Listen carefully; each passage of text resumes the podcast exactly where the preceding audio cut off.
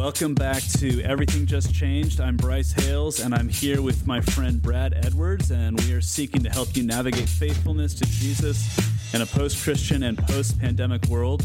Today, we have another great conversation to bring you, this time with Australian pastor Mark Sayers.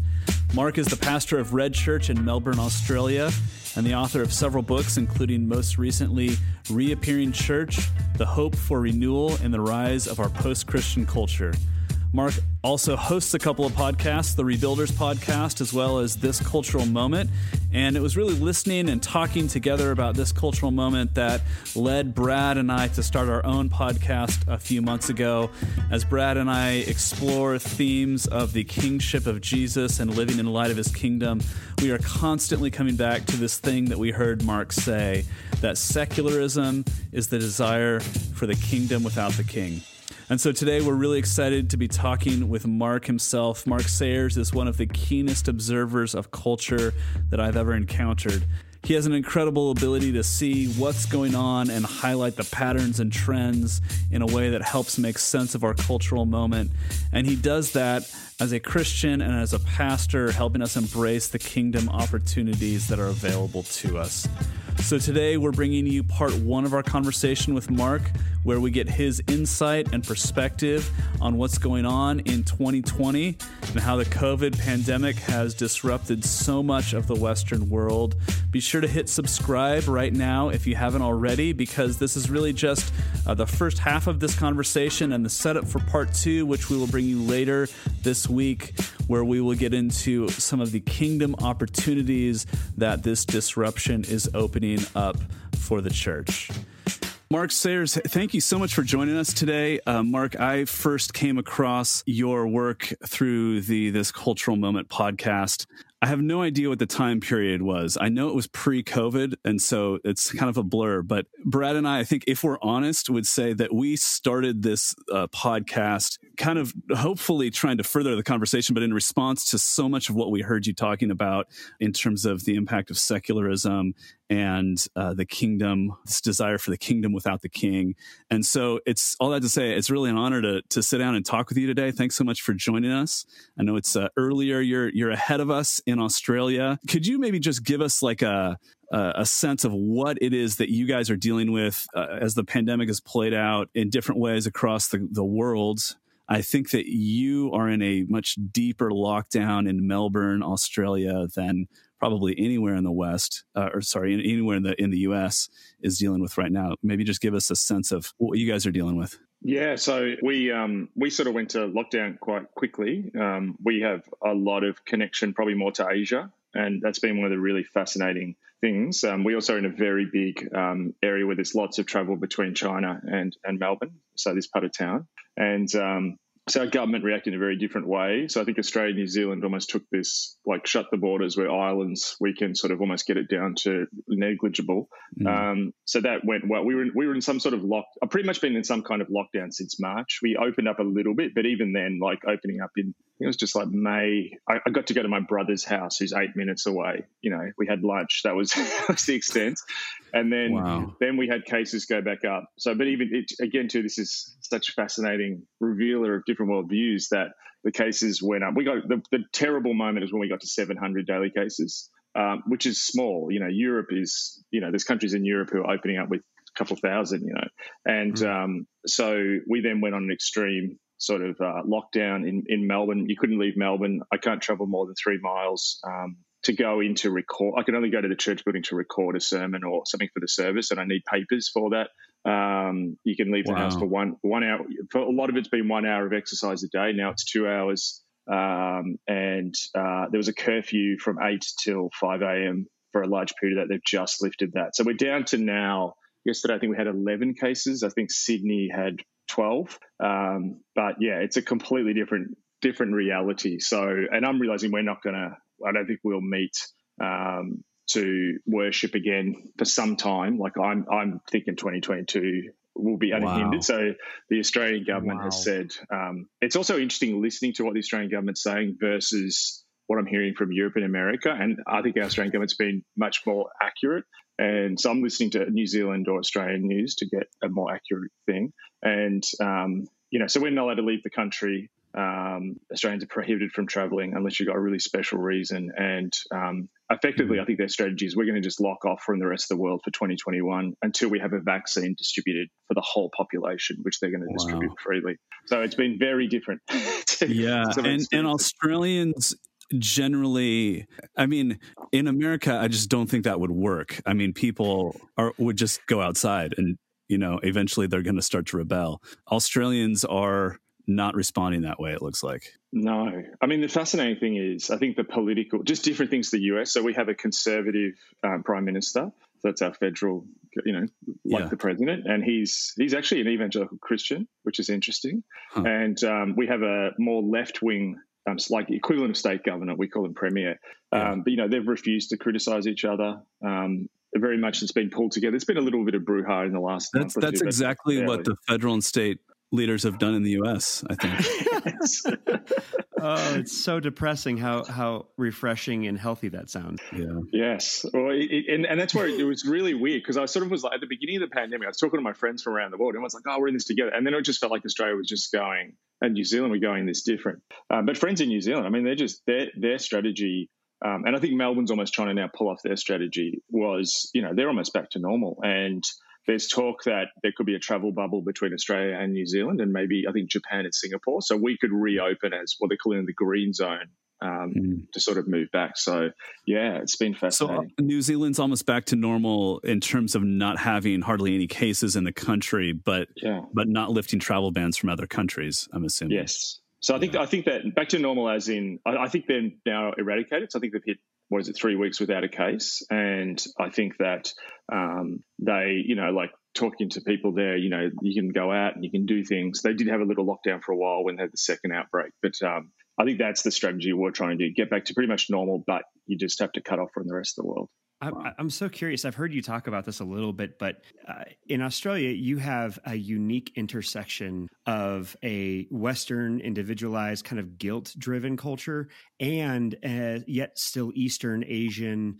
uh, shame driven culture that's much more communalistic. Like, how is, is, is what you're describing? Is that part of the the kind of cultural differences there is just you just have both of these going on at the same time well i think it's also like it, it's really interesting in the sense of it's been such a fascinating thing to understand my i find it almost easier to exegete american culture because there's so many more resources than in a sense my own culture mm. and you know, I was reading there was one book about I think it's called the Ten Cities of the British Empire, written by a British guy, and he talked about Melbourne. So it's an outsider view and just really interesting. And he, he sort of talked about almost Australia, like Australia America, almost at the same time, Australia starts as a dystopia, as a penal colony. America starts mm. as a hmm. utopia. Mm. Um, and uh, so there's this really different sort of experience of how we experience, I think, that Western tradition. So ours is more focused, I think, on safety, particularly in my city mm. and my state, where America's more on freedom. So our thing was, and, and we have a higher expectation of the government. So ours would be more like the individualism manifesting in Melbourne would be, yeah, I want to, I want to go and get a coffee. I want to, you know, get back to going to the football and seeing my mates and living my best life. So I want the government to make me safe so we can get mm. back to that. And why is the mm. government even? So, I mean, the classic thing I saw in the news, there was this young woman, like, who was a disability advocate, and she was like, why did the government not think when they did the lockdown about people with autism and masks? And so it's this really weird, like the government should be doing all of that, um, but it's not like socialist. It's it's because Americans would hear that, God, it's a socialist government control anything. Mm. It's more the government as the facilitator of our individual freedom. But there's a much wow. lower expectation of them. So like Melbourne, you know, continually was voted the world's most liberal city. Um, so we need you to keep safeguarding and pulling off what you've pulled off in Australia, which is this really.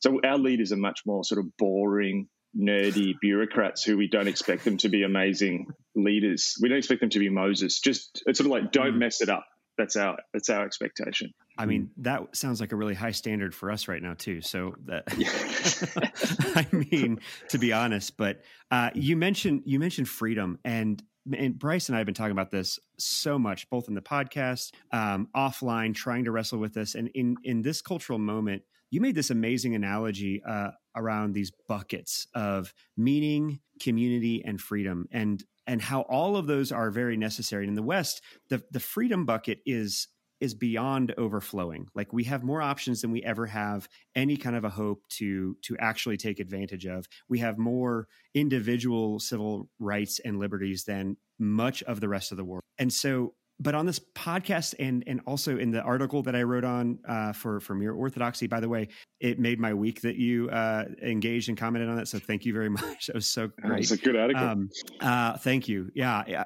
We we've been we've been really hyper focusing on this freedom that has resulted in a kind of spiritualized individualism that leads to not secularism and uh, evangelicalism as like this this uh, one is better than the other but in many ways they're kind of the fruit of two sides of the same coin that is individualism in a culture one secularism as you have defined and and, and uh, set out as a paradigm is you know the kingdom without the king and then American evangelicalism, at least, and especially white American evangelicalism, is the pursuit of this king without the kingdom. And I feel like one, we we're seeing this all over in the pandemic coming to to roost, the chickens coming to roost. But it's been really confusing in the midst of this. And I would love for you to, to comment on this, especially as one of those outside perspectives, because the pandemic has, it feels like it has oddly both curtailed and amplified individualism in ways that have been a little bit unexpected um, in, in, different flavors. So can you can you mm. talk about that a little bit and just like what are you seeing? How are you navigating this pastorally in, in, your own country in your own context but also like what what are the things that we should be able to see more clearly than mm. we are able to because we're in the in the thick of it mm. yeah I, I, essentially my argument um, which i made in reappearing church i think in this cultural moment is that there's these buckets and to have a healthy life, you need a bucket of freedom. People in North Korea need more freedom. Um, mm-hmm. If you don't have freedom where everyone makes every decision for you, that's not a flourishing life. Um, we also need community where we're created as social beings and we need to be loved and known and connected relationally to people. Um, you know, even in the most individualistic cultures, there's still you know a, a, a, a counselor will say, "Hey, you need to build up some intimate mm. relationships with others." And then the last mm. one is meaning, and meaning being part of a bigger story um, that that we you know we need. And I think like the great political project really of the West, um, in many ways, was um, you know, begun as people had community, they had meaning, but they actually had a lack of freedom. Um, and if you look at, you know, coming out of the Middle Ages into, you know, feudalism in the beginning of the Enlightenment, a lot of it was how do we pursue freedom, freedom to worship, freedom to self-expression, you know, all these things.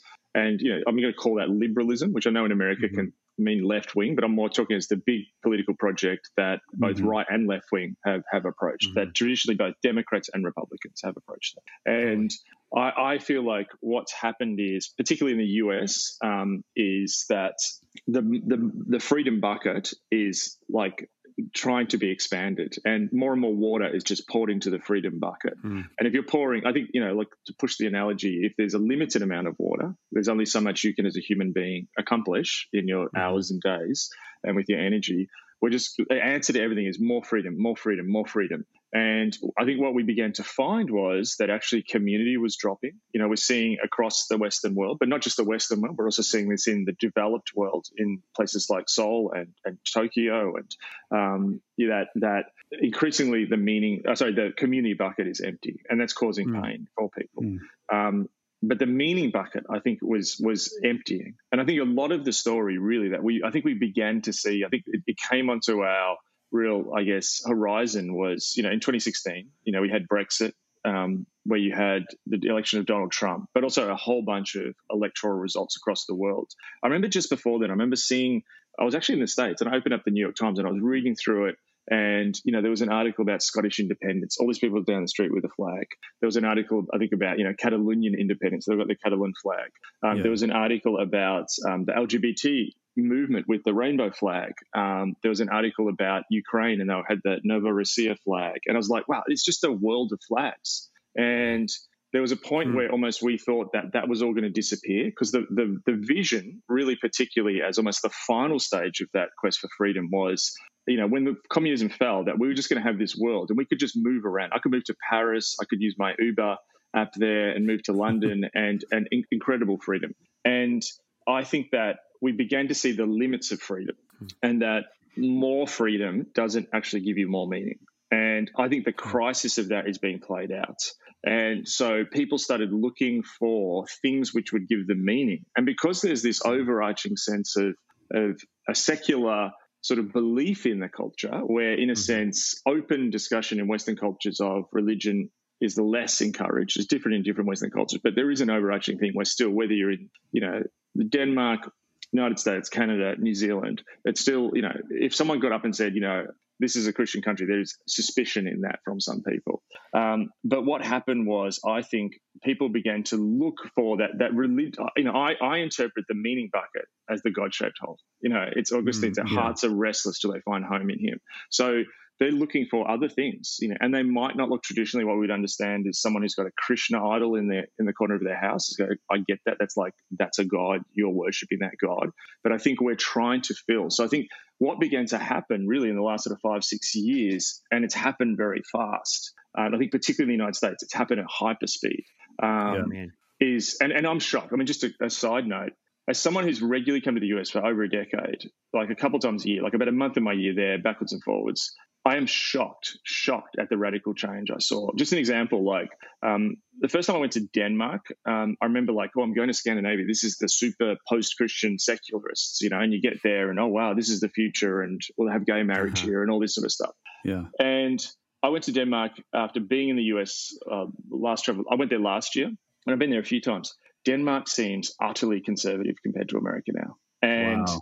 And what I mean is, I'm not saying that all of their laws, you know, they, their abortion laws and marriage laws and all that would still be, you know, liberal, but the tone is so conservative. There's not a mm. political radicalism on both sides. Now they have the folk party or whatever it's called, and they've got part of the populist push that's happening across Europe. But actually, weirdly, I think Australia, you know, it, people used to say to me when I go to the US, "Oh, we're going to become like Europe in ten years. Oh, you guys are twenty years ahead of us in post Christianity." And I'm like, I used to go, oh, "Yeah, maybe." So that's probably probably why people listen to me for the last ten years. It's like in America because Mark's from the future, but I yeah. actually go, "What is happening now in Europe, in Australia, totally different to what's happening in the US." Mm. So I think because America's so much more invested in that freedom bucket, then something like these electoral results, the pandemic, and I wonder whether, if you look at all of our political models, particularly the American political model built, built around individual freedom, that did not have an understanding that we know now of the butterfly effect of the connectivity of humans, that actually my wanting to go outside could kill thousands of people through a super spreader event. So I wonder whether actually something new is is it's like a, it's like a, a, birth is happening in America of something new. Yeah, so it's interesting the way that gosh you're you're charting this in a way that is um, from it. Yeah, just it's it's connecting a few dots for me. It's almost like what you're describing is there was at some point, and it really feels like this is the case in the last five to ten, maybe even five to eight years, where there's this tipping point that as freedom. Uh, on different ends of the spectrum continue to double down more and more on freedom, it almost morphs into power. And it's less about your freedom and more about actually constraining other people's freedoms in a way that is is trying to like anticipate a threat and there's a lot of fear driving that. And and is that what you're talking about with that connectivity piece? Like that's that's part of the thing that we didn't really anticipate kind of lighting the fire? Yeah. So i mean you need like also america worked on almost like there was an operating system to think about mm-hmm. it. So the operating system was sort of um, liberalism, again, in its broader sense. There was a civil religion, you know, and it got to a high point, particularly after World War II. There was this sort of civil religion. You had grafting on of Catholicism, which wasn't always there. You had Judaism, and we talk, you know, people can talk about the Judeo-Christian value. So it was a, a, a sort of liberalism based around particularly human freedom plus a Judeo-Christian-ish civil religion, which still had nationalistic elements. Sure. I think what, what's happening now is that that's collapsing and there's an absence to an operating system. And the internet, um, the complexity of the country, multiculturalism, um, but not just ethnic or you know national multiculturalism, people coming from other countries, almost a multiculturalism in approaches. And I think what shocks me to the US is I can meet, I will be overseas, uh, like say in the US, um, and I will meet an Australian or a New Zealander who may literally be from the south of New Zealand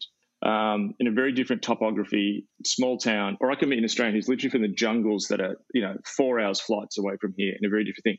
I have a hmm. commonality with them that I can, and it's weird. Even New Zealanders, I'll talk. It's weird. Aussies and New Zealanders will still talk to each other. There's a commonality we have.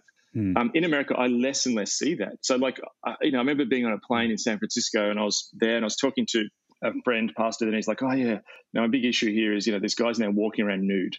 In San Francisco. Like, okay, you know, and okay, and you know, my kids are there and they're just pushing. They want to walk around nude. That's what they're pushing at the moment. I'm like, okay, and then I fly to Dallas, and I get off the plane and I'm having breakfast, you know, because I wake up at sort of insane hours often because I'm jet lagged. Wake up at five, you know, sit around and get to the get to the hotel, you know, yeah. um, restaurant or whatever at six a.m. And there's you know, it's just there's a couple of pilots and they're just talking about how bad Hillary Clinton is, and Fox News is on every wall. And the conversations, yeah. I'm sitting there because I've got three hours to kill.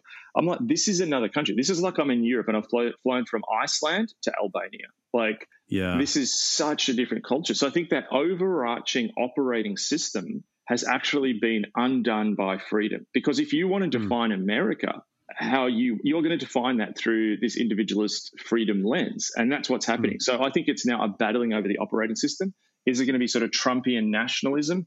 Is it going to be sort of like cancel culture if you think about it is the yeah. freelance network application of the operating system. It's not coming top down it's now going sideways or actually coming up from the ground man. Wow. So so why so help me understand this part then with what you're saying. How does the so if if, if america kind of has a, a uniquely religious root and fuel for um, kind of our cultural conversations in ways that's going to birth something different than Western Europe and the kind of apathetic approach to to religion. Why in the world does what you're describing with the kind of the buttressing of the the operating system that is the Judeo Christian civil religion, like why has like why does has that broken down so much more in the US than a Western Europe where there's an apathy toward the church? Like it's almost like not even thought of. Like how in the world has that broken down more here and contributed to this this polarization? I think that and it's interesting the article you mentioned like Charles Finney. Like I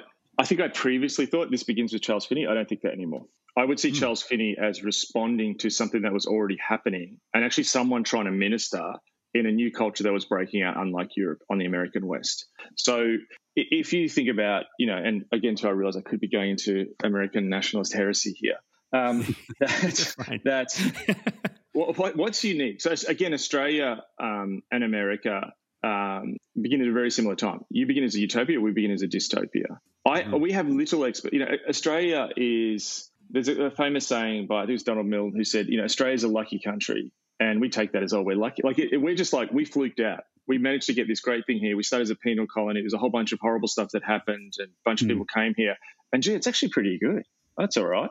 Like but i don't have this thing like australia has this role in the world. Where this you know like mm. there's not this idea because there's not an idea. We're not battling for an idea. I define myself as an australian by my culture as in how we relate things like mateship humor eucalyptus trees, the topography. That's how we define. That's how I can meet someone who's far more left or right wing than me from a totally different culture, and we'll go.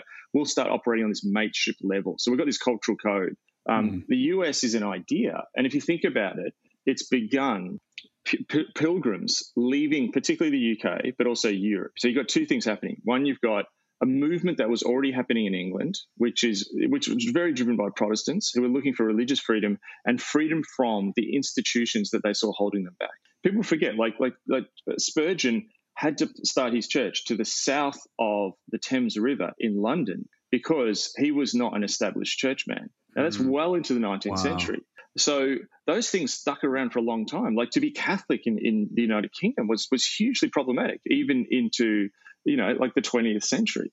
Um, in many social circles. So America begins as this, this, I'll summarize it as this, a political and a theological project, and they're intertwined more than people realize, to leave behind the problems of Europe and start anew. And that you had this expanse of a continent which you could go and explore freedom. So it's an idea. So there's a natural mm. religious beginning to that idea. Whether you are a Puritan on the Mayflower whether you're a Lutheran escaping religious persecution in Germany and coming to the east coast of the United States, or whether you are someone who's listening to Whiggish or French Revolution political theory, uh, Thomas Jefferson, whoever, all of you mm-hmm. are turbocharged by this religious impulse to build a kind of utopia on it. And I, I think that what's happened as well is that um, it's it's the so it's always just go west, young man. So mm-hmm. mm-hmm. there was this religious thing to land. So it was literally spoken about as the new promised land. So yeah. it's a repositioning of a project.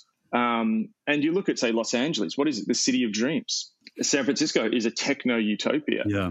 Uh, you know, Cascadia, Seattle, and Portland is, you know, you go to Portland. I'm like, I, am trying to work what this, you know, I've walked around Portland a lot. You know, and you got a soccer stadium downtown. People like soccer, they don't like football. I mean, I like soccer, so that's good. But it's like, hang on, you're trying to do Europe here, but it's like Europe, but it's not. This is the anti-America. Mm-hmm. Yeah. Like in some You know, sense, the- uh, go for it. Oh, I was just going to say the, the the state of California. The motto of, of California is Eureka.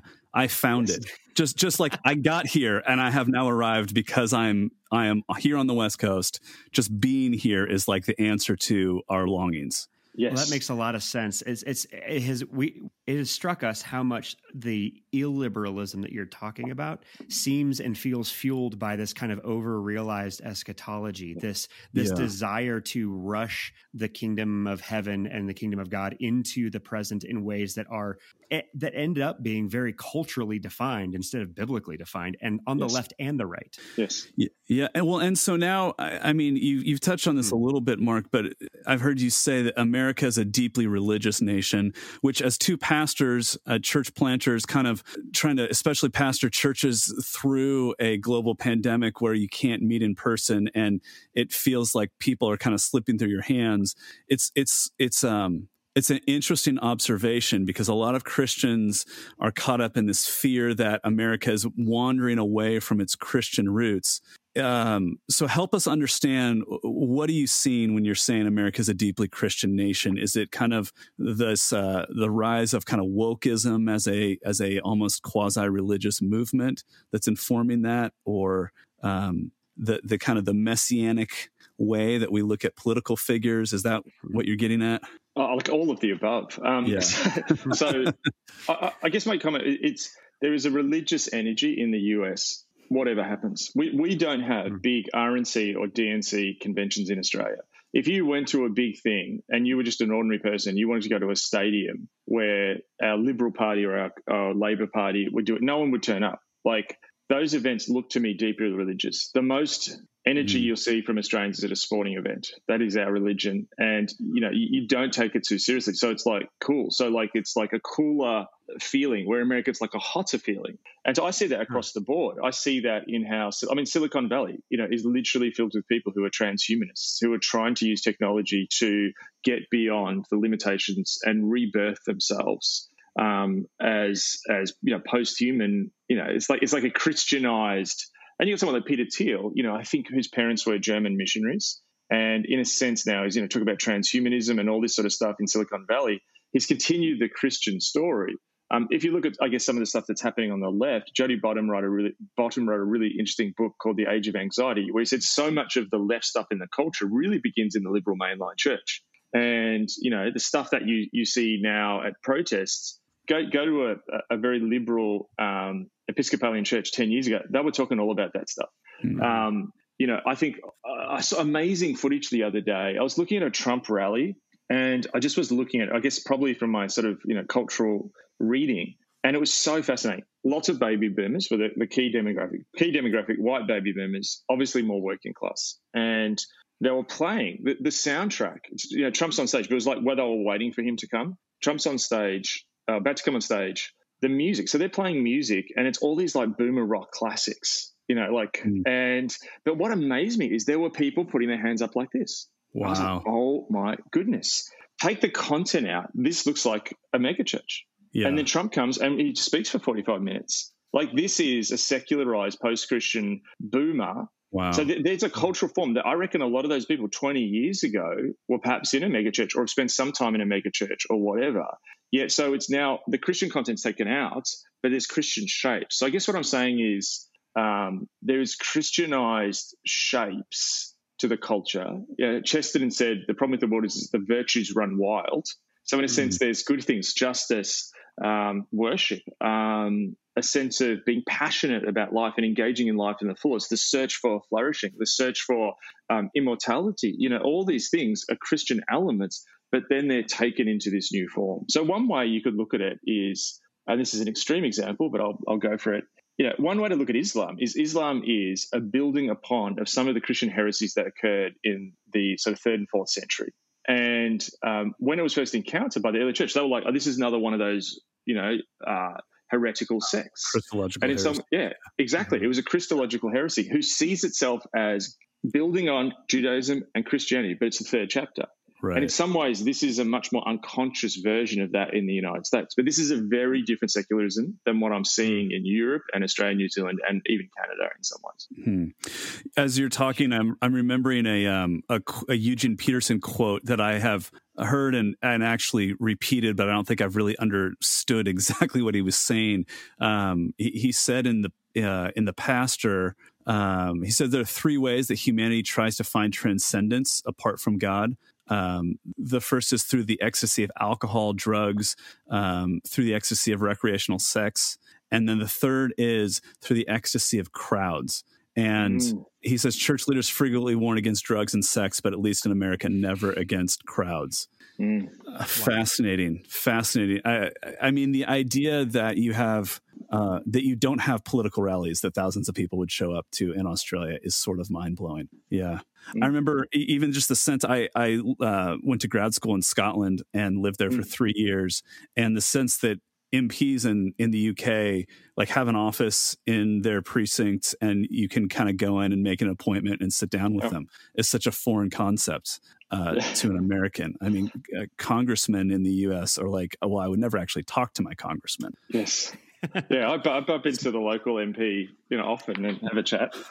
Um, just see him down, the, you know. A, wow, wow. I, I, something you were saying, Mark, was um, I, am I'm really stuck on the point you were saying about how the U.S. is very much oriented around an idea, and as a contrast, Australia is oriented around a culture. And you know, the idea of America being a you know melting pot is not a great analogy anymore because we prefer it to be a salad with a bunch of other things that don't get diluted into everything else, right? Um, but I wonder how much I'd be curious what your thoughts are in terms of how that relates to identity, mm. because it feels like so much of the polarization that we're experiencing right now is this hell bent, desperate pursuit of dignity, value, and worth, however we can find it. And I just wonder how much the um, maybe the the transiency of ideas has mm. related to or contributed to an, a transiency of identity and dignity, yes. value, and worth. Is is that related at all? Are you seeing that too, or is, or am I making some connections that aren't there? No, I think you're right. I mean, it's interesting if you think about this, right? That desire for a, a, a to just be able to go west.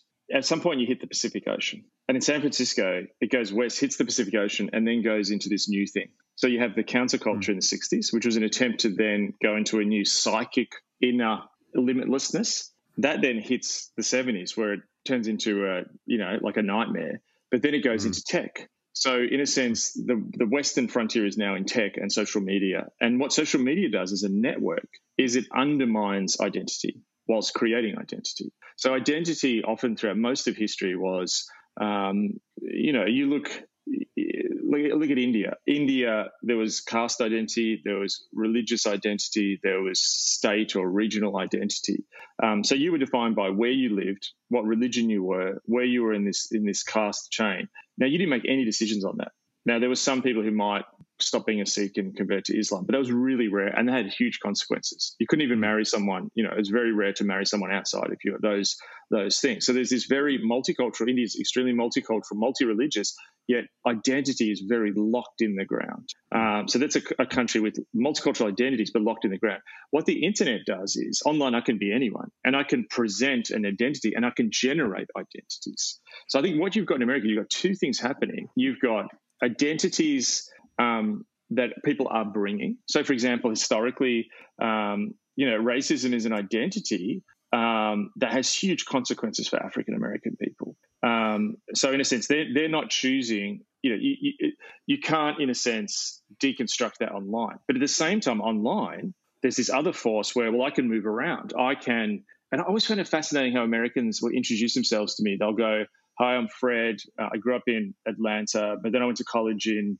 South Carolina, and now I'm currently working in New York in advertising. They always tell me this journey where I just go, I'm, I live in, I'm Mark, I live in Melbourne. Hmm. That, that's it. So there's this almost journey that you go huh. on to define who you are. This college defines hmm. me, but now that's just expanded. So online I have the freedom, and even you look at all the gender identity stuff that, that's happening, and now even with the Zoomers, political fluidity. So there was gender fluidity, political fluidity. So you got these two movements going on. One is like you can you can gender's fluid, you can move you know move around, you can define yourself. Consumerism says we can create who we are. Um, but then on the other side in America, you got Democrats, Republicans, these cast iron, left, right, black, white. So there's actually this clashing between these two things, and there's no operating system to run this. Hmm. So that's part of the stress in America. Wow. So um, I think in this cultural moment, you, you, kind of going back to this idea of of the pursuit of freedom, especially in America. Um, you kind of hinted at the idea that it's going to get to this point of crisis, that it's not sustainable in the long run. And now, obviously, we are in this period of global crisis that nobody could have predicted specifically. Um, so, the first thing I'm wondering about is uh, is this sort of what you were anticipating, or or is this something different. But then the, the, other layer of that is what you're talking about how um, there there's this sense that identity is more fluid than it used to be because of our networked connectedness. And is that um, is is the network? I guess what I'm wondering is is that the cause or the effect? Is uh, is it contributing to the crisis the fact that we can be connected uh, with anyone globally and therefore it gives us the increased ability to sort of self-select into whatever persona we want to create for ourselves? Is that the effect of um, the kind of polarized crisis moment that we're living through or is it more we hit the crisis and therefore the network allows us to move into a different identity as we as we choose? Yeah. So i would say my argument or uh, how i'm thinking about it at the moment is that there's a network dynamic is behind so much of our crises. Um, and two components to that. One is a digital network and the second is a globalized network. Um, mm. so if you if you look at um, the Reformation happens because of a technological jump. Now, there was already stuff happening before, and there's different theological movements that were occurring. But what then accelerates it is the printing press. And mm-hmm. in a mm-hmm. sense, that's a proto internet. You already had this network of university towns across Europe. And then mm. it's like the hardwire of the network was there.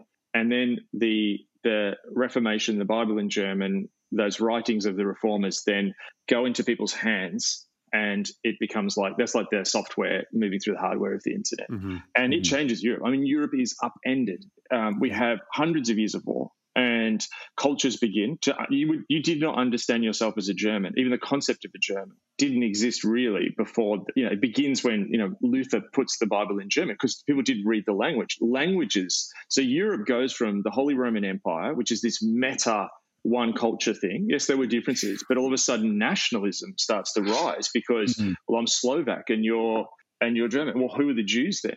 They're not. They don't fit into this, you know. So you have mm. this connection wow. to identity. Then becomes really fluid for a while. So before, if you looked at a lot of the cities in in in, in Europe, and this went until the beginning of the 20th century, the cities were actually often more cosmopolitan. You know, people who moved around: German, French, Jews, Greeks. Um, But mm. in the countryside, it's the Lithuanians or the Slovenians. Um, okay, so you have this incredible sort of period of upheaval, um, which then starts to sort of slow down, and there's a reconsolidation of power, really in that mm-hmm. sort of 18th mm-hmm. century, particularly in the 19th century, where all of a sudden the Industrial Revolution happens, large corporations grow, larger nation states like Britain, you know, France, uh, the United Kingdom, uh, I just said Britain, put Britain in there twice. Um, these larger nations, but it's a consolidation of power.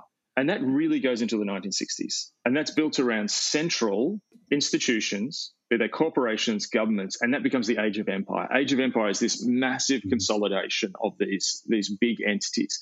But then in the 60s, and you have people like Marshall McLuhan talking about how that's starting to unravel as technology is happening again. So it's a second Gutenberg moment.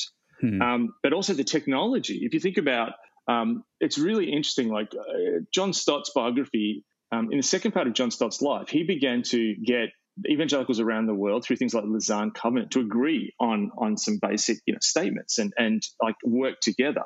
That was facilitated. That would have not happened if it not yeah. was for the rise of jet air, air travel. Hmm. Um, trying to do that in 1923 would have been a heck of a lot harder. But they, people could fly to Lausanne from all over the world and evangelicals come together.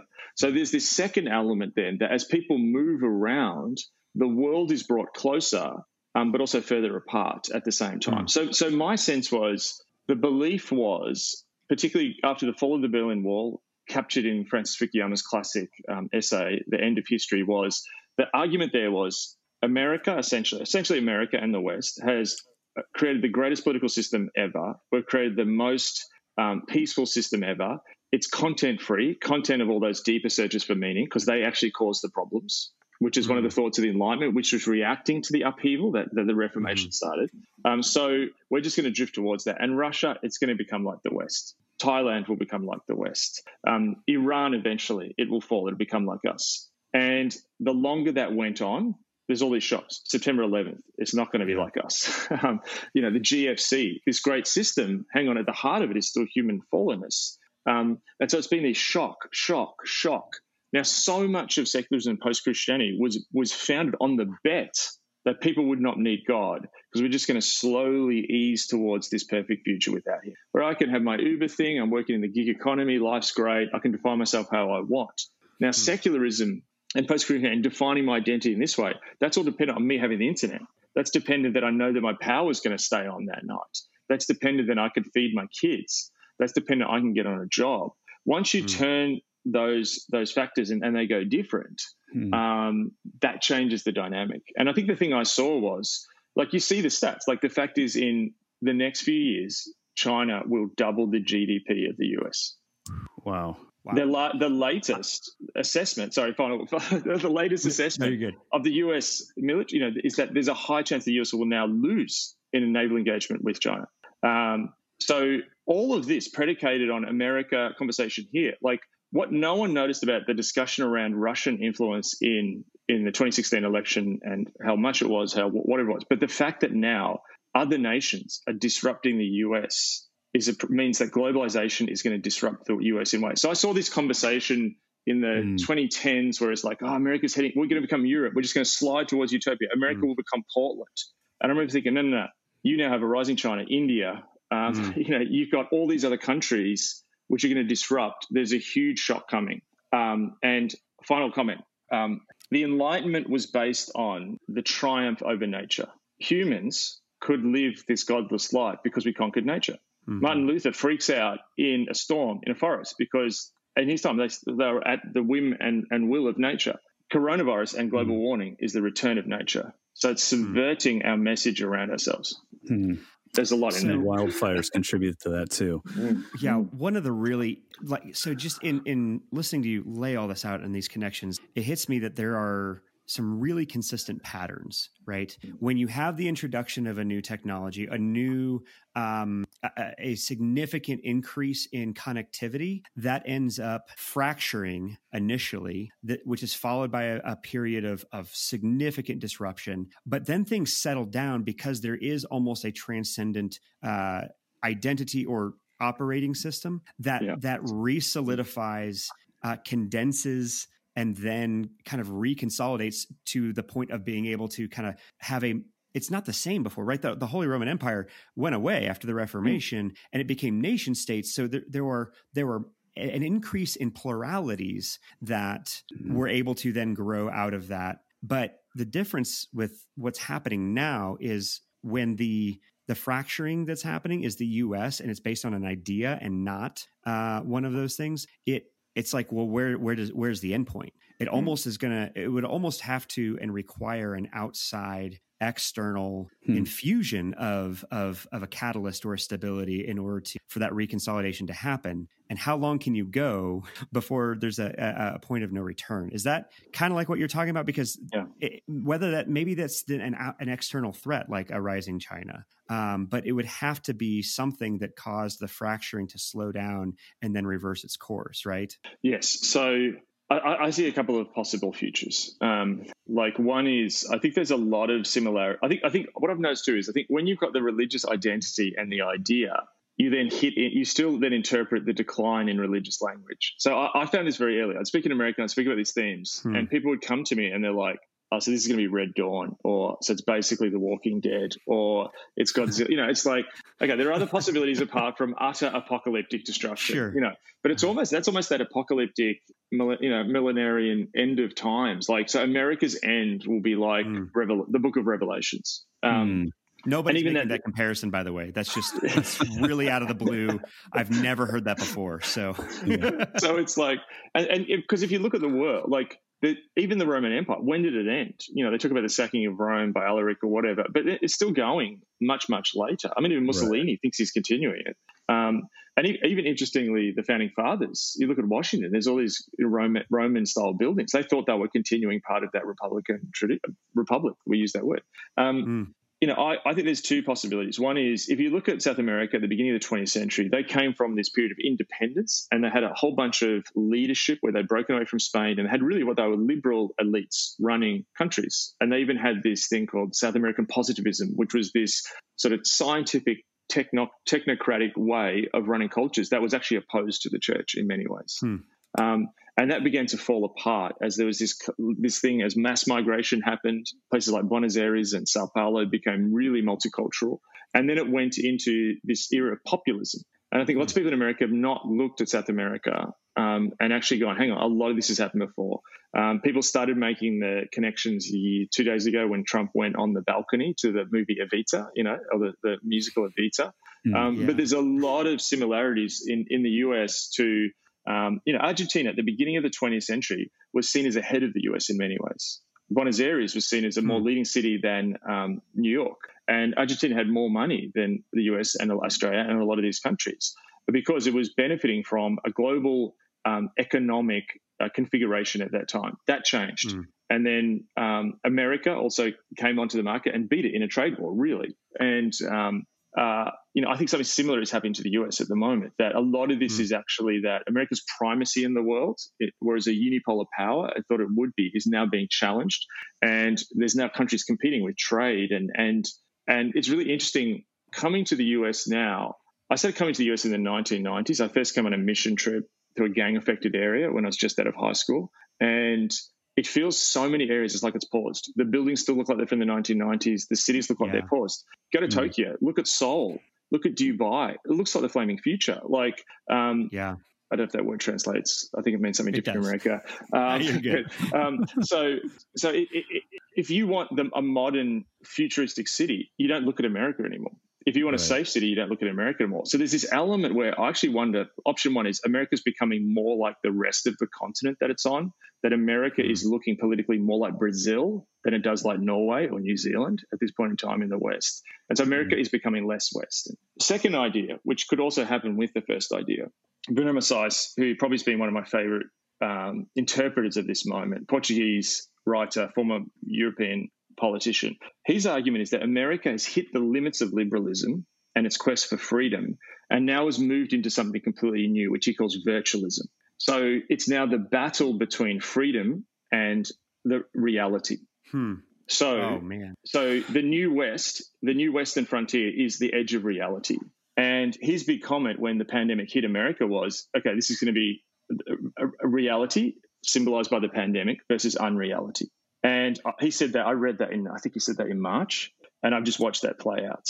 Um, so if you look at America, it's mm. Disneyland, it's it's it's Universal Studios, it's Hollywood, it's it's it's online pornography, it's it's you know which Jacques Bazin called online pornography, pornography a utopian form of literature.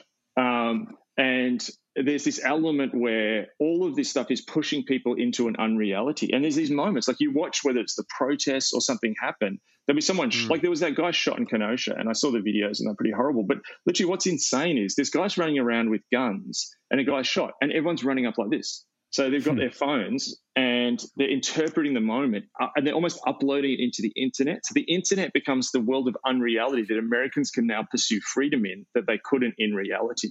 And just, I mean, finally, just look at Trump. Like literally, the guy has got corona and he's like, I'm fine. He's rocking right. up with makeup on yeah. and going, oh no. I, and he said today, I just saw it this morning when I got up, he's something like, oh, I am not contagious. I, I don't think I'm contagious. Right. So if you look at Trump, it's it's almost like this is the prosperity gospel completely emptied of its Christian content writ large across the nation. This is positive thinking. This is, you know, his favorite Christian was Norman Vincent Peale, yeah. um, the power of positive thinking. But he's now just doing this to whole America. No, I don't accept this. I'm going to see the positive. I got corona, but actually, I think I'm immune. Mark, and you so, just summarized in like 90 seconds the 45 minute episode we we recorded on Monday about that very topic.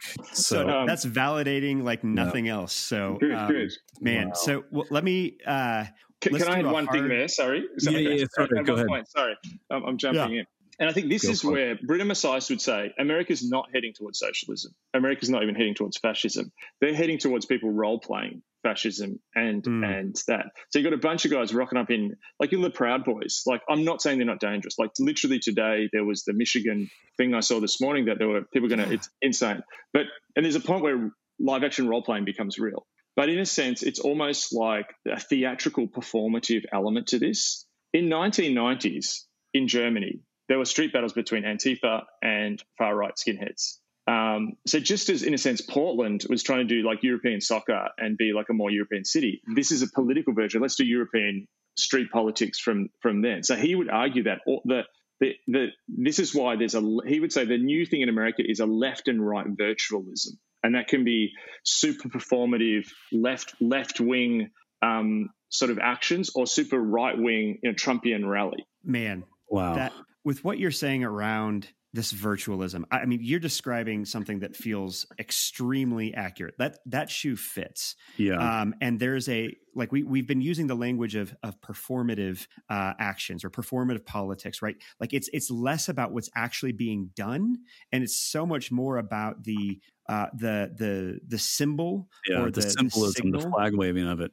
Oh yeah, absolutely, the flag waving, um, and it's it almost feels like. Have you ever have you read the book uh, Ready Player One? No, daughter has, but I yeah. yeah. Yeah. I've not read this myself, but the the the concept of it has been back in the back of my mind and, and kind of coming in and out of focus multiple times in the last several months. And the concept of it is that, you know, we live in an age where everybody lives only virtually and you're in this kind of like, mm-hmm. you know, large closet sized home, but you're always constantly connected into a virtual reality and how this degrades and dehumanizes. And it's this very dystopian thing.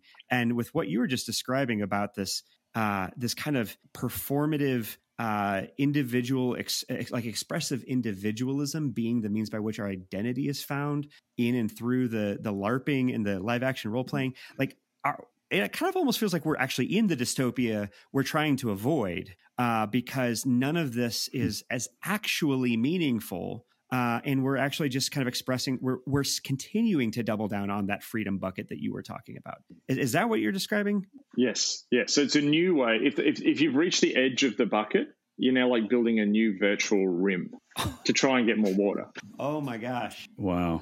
Wow!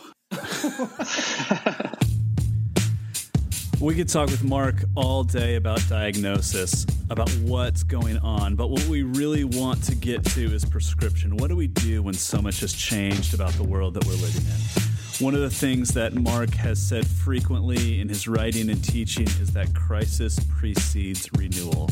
And so, in part two of our conversation, we're going to change gears and talk about what God might be doing in this time. How might He actually use our present disruption to renew the church for his purposes.